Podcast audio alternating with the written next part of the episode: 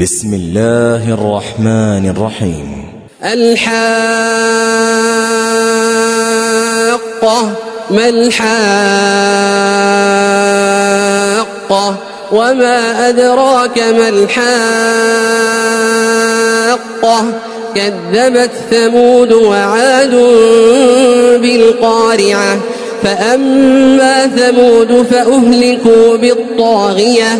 وأما عاد فأهلكوا بريح صرصر عاتية سخرها عليهم سبع ليال وثمانية أيام حسوما فترى القوم فيها صرعا كأنهم أعجاز نخل خاوية فهل ترى لهم من باقية فهل ترى لهم من باقية وجاء فرعون ومن قبله والمؤتفكات بالخاطئة فعصوا رسول ربهم فأخذهم أخذة رابية إنا لما طغى الماء حملناكم في الجارية لنجعلها لكم تذكرة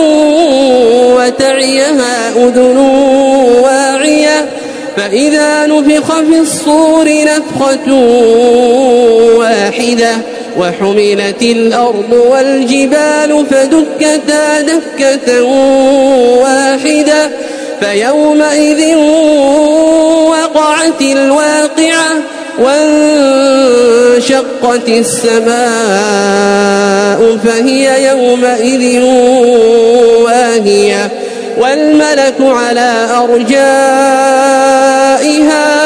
ويحمل عرش ربك فوقهم يومئذ ثمانية يومئذ تعرضون لا تخفى منكم خافية فأما من أوتي كتابه بيمينه فيقول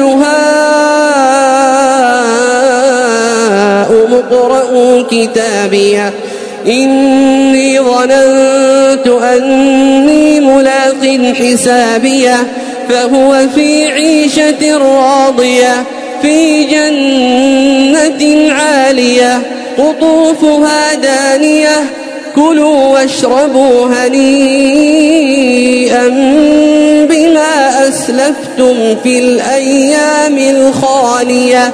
وأما من أوتي كتابه بشماله فيقول يا ليتني لم أوت كتابية ولم أدر ما حسابية. يا ليتها كانت القاضية. ما أغنى عني مالية. هلك عني سلطانية.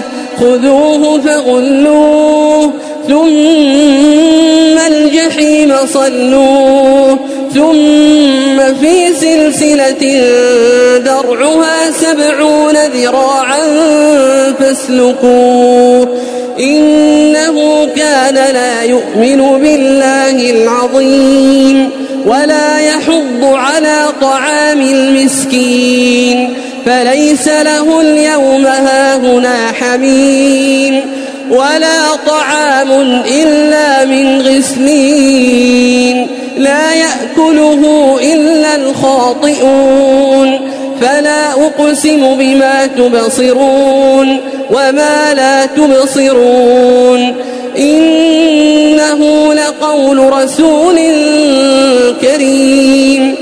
وما هو بقول شاعر قليلا ما تؤمنون ولا بقول كاهن قليلا ما تذكرون تنزيل من رب العالمين ولو تقول علينا بعض الأقاويل لأخذنا منه باليمين ثم لقطعنا منه الوتين فما منكم من أحد عنه حاجزين وإنه لتذكرة للمتقين وإنا ونعلم أن منكم مكذبين وإنه لحسرة على الكافرين وإنه لحق اليقين فسبح باسم ربك العظيم